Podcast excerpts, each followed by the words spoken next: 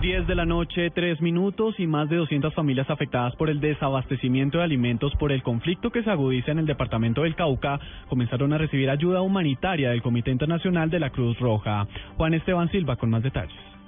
Patricia Rey, vocera del Comité Internacional de la Cruz Roja, explicó que más de 40 familias afectadas se verán beneficiadas por estas ayudas ante el desabastecimiento de alimentos y la dificultad de accesos a servicios de primera necesidad en López de Micay. Bueno, pues el Comité Internacional de la Cruz Roja se encuentra en estos momentos en el, en el Cauca, en concreto en López de Micay. Vemos que es una zona de difícil acceso en donde la asistencia que estamos dando tiene pues eh, un alivio inmediato para las poblaciones, como decía, unas mil personas que están actualmente afectadas por esa situación. Son personas no solamente que se han desplazado de las zonas donde viven, sino también gente que se ha quedado sitiada de alguna manera también por miedo a salir por el tema pues, de los enfrentamientos. De igual manera, la institución ha instalado cuatro tanques de mil litros para asegurar el acceso al agua potable por parte de los habitantes de la región.